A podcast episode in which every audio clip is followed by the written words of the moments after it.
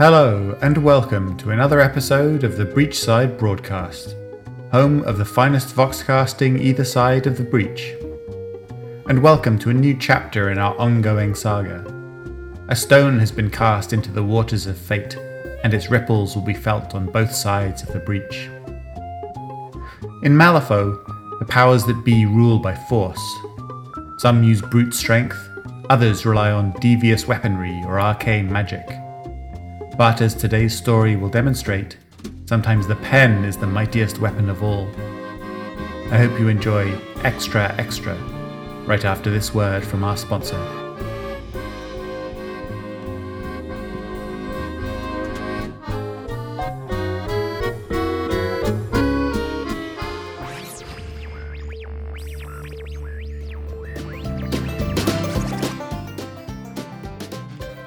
This episode of the Breachside Broadcast is brought to you by the Ridley Regulator, the only daily gazette worth reading in Ridley. The current issue features another damning expose on the union's devious plots to extort the guild and exploit workers. Ace reporter Nellie Cochran stops at nothing to bring you the truth. Pick up a copy at any newsstand and read all about it.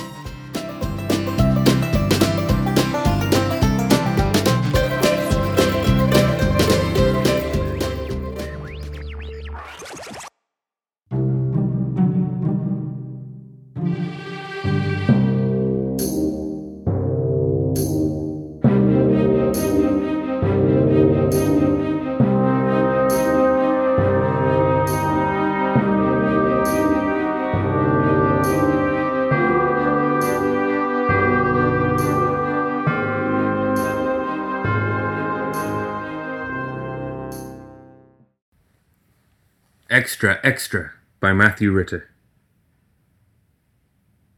Extra Extra, or The Woman Who Could Not Be Kept from Work, or being memories of the adventures and times of Fiona Gage and her struggles against brooding oppression in Malifaux, therein who goes upon a tantalizing quest, first involving a horrendous accident that would have killed a lesser robust personage, being ramshackled and bamboozled by the United Powers in a lofty and foolish attempt to keep her from work she capables beyond a doubt. Finally, in climax, a pitched tussle that proves the little worker man or female persuasion can using her superior talents to victory upon the day. Written by herself and now set forth by Nellie Cochran. Rams hack lead. A slow, deep voice sounded out the word. It had one of those warbles that made it clear the owner of the voice was frowning. What's that even supposed to mean? The voice seemed more intent on getting words out than pronouncing them correctly. It often took a few moments to reconfigure the vowel soup into proper sentences in the listener's head. It means it's meant to give the implication of the power of a ram with the confining sensation of being shackled. Also, with the touch of shack in there, to have a very precarious, even perilous vibe to the overall production. The second voice was much different. It was much faster, and filled with the import of its own diction, a voice that never missed letters like T or D. Precarious was always pronounced with a solid P at the start and a hard S at the end. You made it up. Fiona Gage was a strapping lass, the kind that came from farms and worked her whole life because there hadn't been enough boys in the family, or maybe just because another pair of hands was just another pair of hands. Not strapping for a woman, just strapping, full stop. The pickaxe on her belt gave her away as a miner. The chipped head and worn handle made it clear it wasn't for show. Only her hat seemed out of place. It was tilted to one side as if to cover a bad haircut, though nothing about her made her seem like someone who cared much what people thought of her hair. Nellie, on the other hand, was small, compact, slight, narrow, and cute. The cap she wore pulled down low on her head, and the dirt on her face seemed a solid attempt to pass for a boy though it failed. There was something far too feminine in the shape of her lips and cheeks, or maybe in the way she scoffed at Fiona's statement. Confaggled the word up? Hardly. These are all roots and words that exist in the ether all around us already. A bit here, a bit there, creating something new that feels like treasure from the old texts. Nellie stood up in her chair. Maybe it was to give her some height over the other woman, who was still almost taller than Nellie, even with the chair's help. Or maybe it was just a grandstand. If it was the latter, it must have been from muscle memory, because it was just the two of them in the printing office after hours. Empty desks stretched out like a ghost town around them. Words, Nellie continued in her grandiose way, one hand reaching up as if to pluck the very truth of words out of the air, are not like boxes or chairs or doors. They are not simply one thing. They are magical, Fiona. Magic more pure than anything you'll get from a soul stone. They touch emotions, the raw core of who we are. Love, lust, power, fear, these are ideals more than words. Words like troglodyte or bamboozled have colour. Words like crush or shove have real impact. Words can change people. And the world is people, so words have the power to change this very world. Fiona didn't look up from the paper she was still puzzling through. So you made it up. She straightened the paper as best she could. Probably made up confaggled and percurious as well. Noticing the ink stains on her fingers, the lass wiped her hand on her overalls over and over with an annoyed grunt. The paper's messy. I don't like the feel of it. Books at least feel solid. This paper feels oily, snaky like. Nellie tipped her chair over and landed with her hands up like she was on the dismount. Don't despair. Your story will help spread the word of the travesty that is the Union and its attempts to ramshackle the common man. Fiona, you can be their light. The Guild could use you as the rallying point they've been needing. Nellie took a moment. Needing. Needing. To crush the Union and free the minds of their noxious touch. She let her hand fall on Fiona's shoulder for emphasis. The temperature of the room dropped. Get your hand off me. Fiona's voice changed. Something about her tone turned Nellie's blood to ice water, and her hand skittered off Fiona's shoulders as fast as it was able, disappearing behind Nellie's back. Sorry, I didn't mean to. I don't like it. Fiona glared with her one good eye. The other glowed a deep crimson. Half of Fiona's face was metal. She'd lost a lot of her skull in the accident. The explosion should have killed her, but she'd been lucky. The right tech, the right magic, at the right time. Being touched? Really, I won't trespass again. Nellie stepped back as the other woman stood. Fiona was tall, but right now she felt gigantic, towering over the smaller woman. I don't like it. Her voice kept that steely, oiled quality, like midnight spilling out of her, and the red orb in the broken half of her face became a beacon that signaled nothing but rage. Any o' it! Her words slurred together. A pillar of rock burst out of the ground next to the two of them, sending desks and wood flying. Nellie was smart enough to know to run. The printing press was, too. Half the desks were smashed. The other half were cracked. The printing press itself had managed to stay in one piece, its long spider legs keeping it one step ahead of the rampaging woman. It moved tentatively now that danger was over. Even though it had no eyes, it seemed to peek around things, as if expecting another outburst. Nellie did the same. Her hand was all that could be seen around the corner. You okay in there? Her mouse like voice just barely tested the waters, a verbal toe into the ripples. There was a sob. It wasn't a pretend sob for attention or anything like that. It was wet and full the kind that came with running noses and dripping eyes. Nellie peeked around the corner just a bit more. Fiona's back rested against the pillar of stone that had come up through the floor. Nellie let her eyes slide back over to the sobbing woman. Fiona's arms were around her knees, the image of a schoolgirl no one wanted to have lunch with. Most of the lamps had been smashed, but there was enough light left to see the glistening tracks of tears from her still human eye. Nellie inched out a bit further. She didn't mention how expensive all the stuff Fiona had broken had been, which was really very nice of her, if she didn't think so herself. Really walloped the place, huh? Showed us a good what for. My head hurts. Fiona gave a snort. Her hand was pressed against the metal plate that made up much of her face. It hurts so much. Don't look at me. I know it hurts, and, um. Nellie turned around so her back was to the other woman. How's this? Not a vision gazes upon your visage, not a one. Her arms spread wide. Fiona sniffled in reply. That stone trick is really something, huh? Get mad and you can shape and pull stone to your will. Symbolically pure. I wish I had the ability to just twist rock to my liking.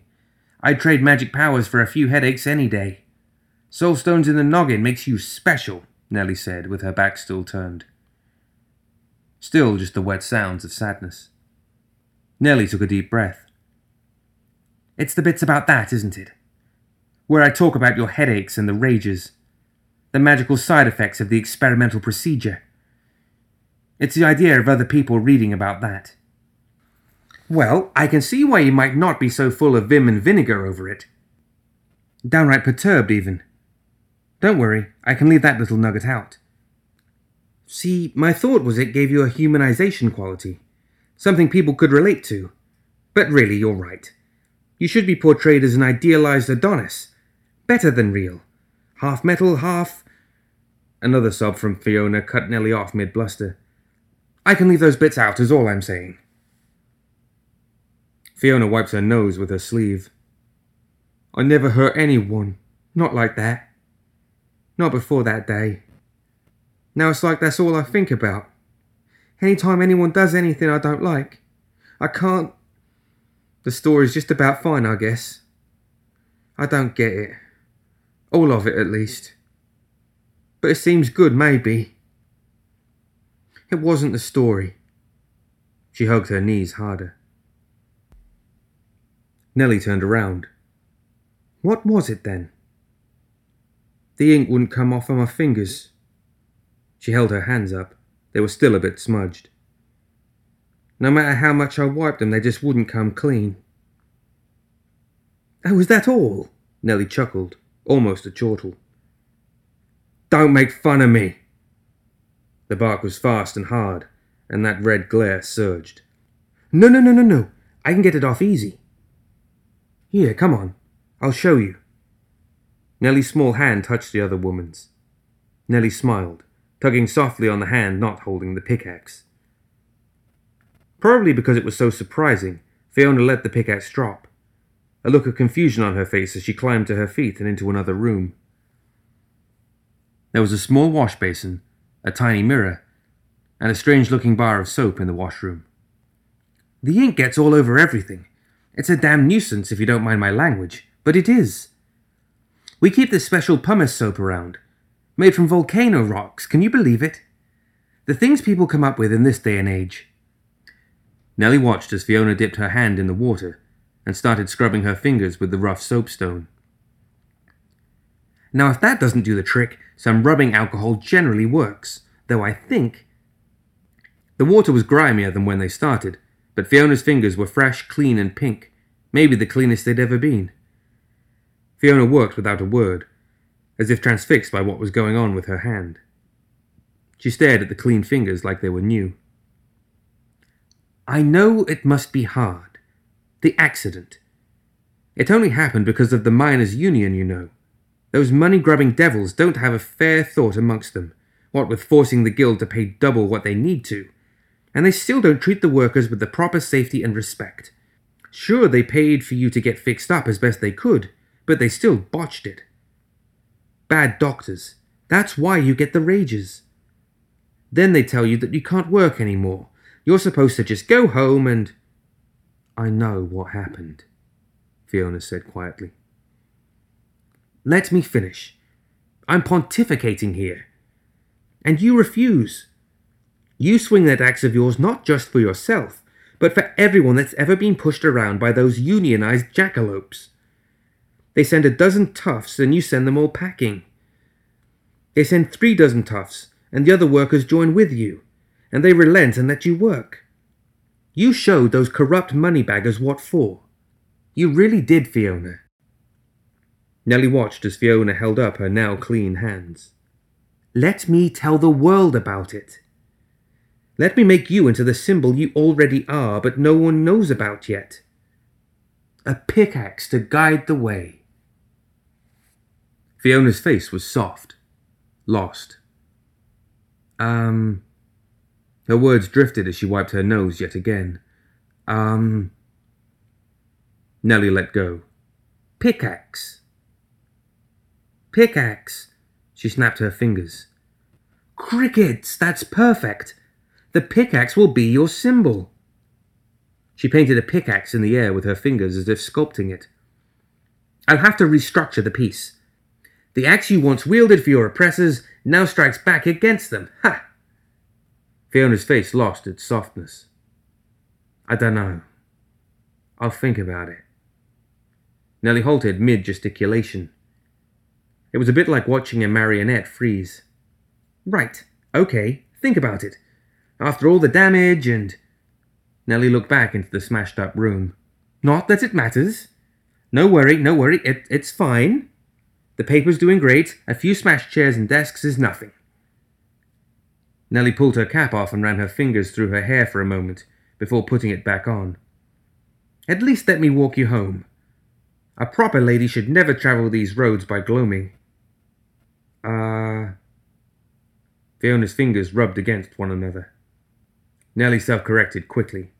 At night. You shouldn't travel around at night. Alone.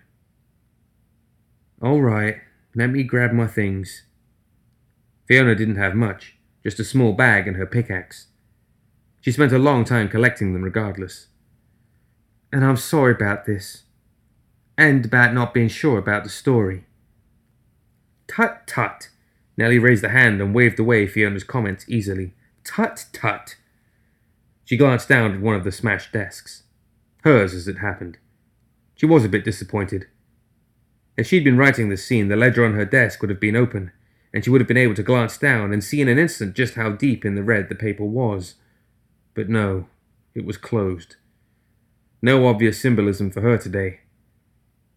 It was just one of the little ways real life always disappointed her.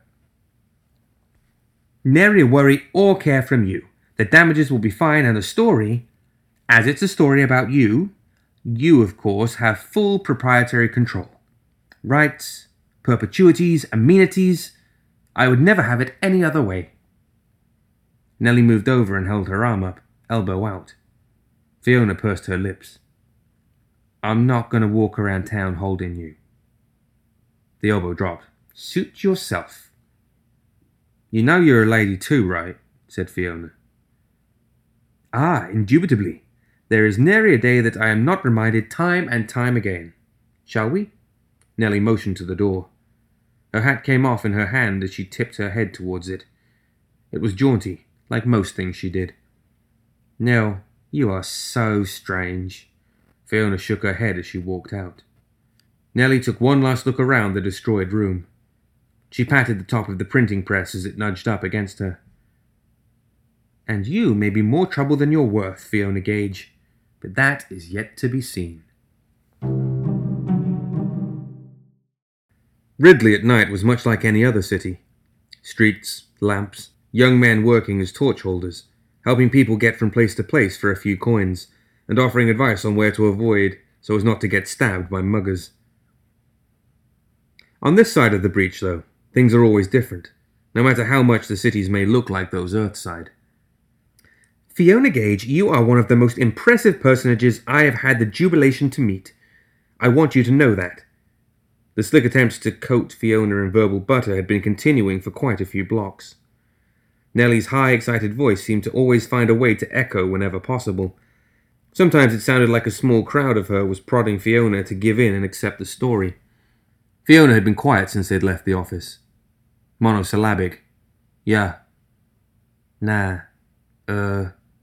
She kept her head down and her hands in her overalls. Now she spoke a full sentence. I only get about half of what you say most of the time. Her voice was a frustrated mumble. Nellie gave a slow spin. Ah, uh, well, I do tend to have a varied and visceral verbiage. I won't argue with you on that point. Fiona was quiet for a few more steps. Nellie, for the first time, let the silence be silent. The larger lass looked up. Nellie watched her, straining desperately to not ask what was on her mind. Fiona's face almost twitched, her eyes widening as the moment stretched out. No. For a moment, Nellie thought her patience had paid off. But then Fiona continued with, Nah, never mind. Fiona kept walking. Nellie hissed quietly and bit her lower lip.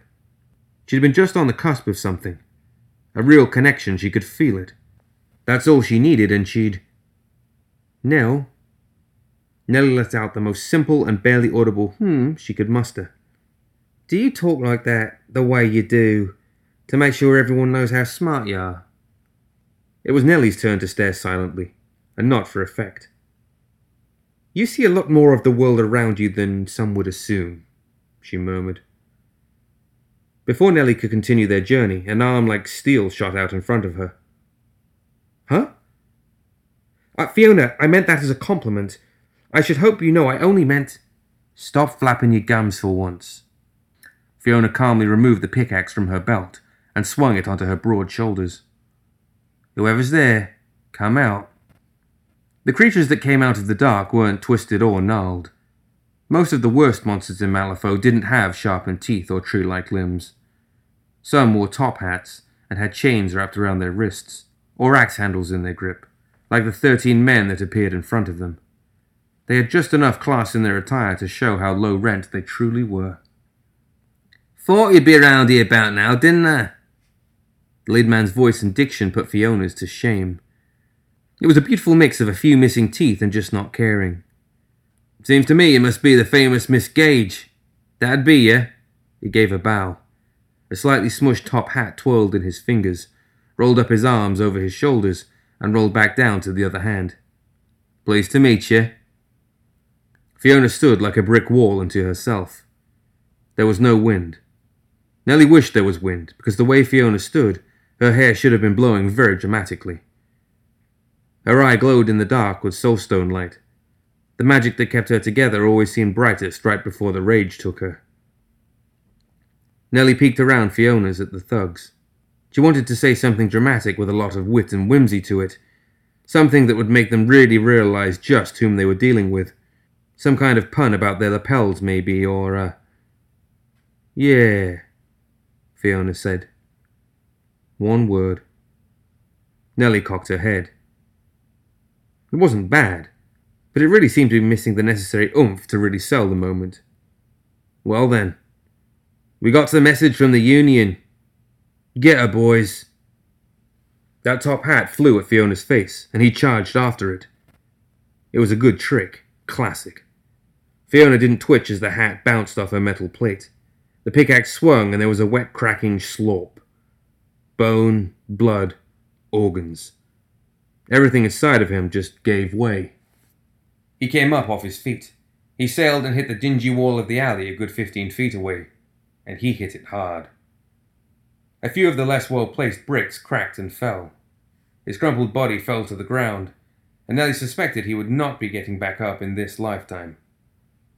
The rest of the men had pulled and readied weapons knives, pistols, chains, things of that nature. They all paused mid attack. That was definitely the oomph Nellie had been hoping for. You should all know this is on the record. I, as a representative of the Ridley Regulator, Ridley's most prestigious daily gazette, will write up every last bit of this encounter. I will make sure each of you are known by face and likeness. My memory is eidetic. Every hair or lack thereof on each of your heads is committed to it. I shall give the authorities a full report if you do not cease this very moment. The last of the ruffian's footfalls could be heard rounding the corner away from them as Nellie finished. Ha! Good. I scared them off. Fiona heaved. Her body seemed to expand and shrink with her breathing. Her eye gleamed bright. Nellie took a step back when it turned to gaze at her. You? Fiona asked. You did that? The glow faded. Not sure what I would have done if I was alone. A smile flitted across Fiona's lips. It was just the connection Nellie had been hoping for. You'd have been quite adrift, floating like a ship with no harbour or navigator. Fiona looked at the man that lay cracked like an egg against the ground. Should we. I don't know. Help him? I didn't mean to. He would have done worse to us, I'm sure. Probably has many a time. Feel not a speck of guilt. Still, we'll see who we can muster up for help. I'm sure a constable or two must be working at this time of night. Nellie let out an odd little yip. And what a rush! It's a good thing they were cowards. When I saw the pistol, I thought things were grim, but they showed their true souls. They were painted and lacquered with failure through and through. Fiona got down on one knee next to the downed man. The Union. He said they were from the Miners' Union. They were here to stop the story. Nellie could not stop herself from grinning. That they were. Well, I think you should publish that story now. I don't like being pushed around. It lacked the dramatic punch Nellie would have liked. She'd been hoping for they failed or something along those lines. Oh well, she could write it that way easily enough. Don't you worry, Fiona. I'll put every last bit of this down in type. They'll regret the attempt. By noon tomorrow, Fiona Gage's pickaxe will be a symbol against oppression everywhere. Nellie held her hand high, like she was holding a pickaxe herself. Fiona stood. Her large shape was silhouetted in the dark night, and she hefted her very real pickaxe above her. In the shadows, only her gleaming red eye could be seen. Now that was drama.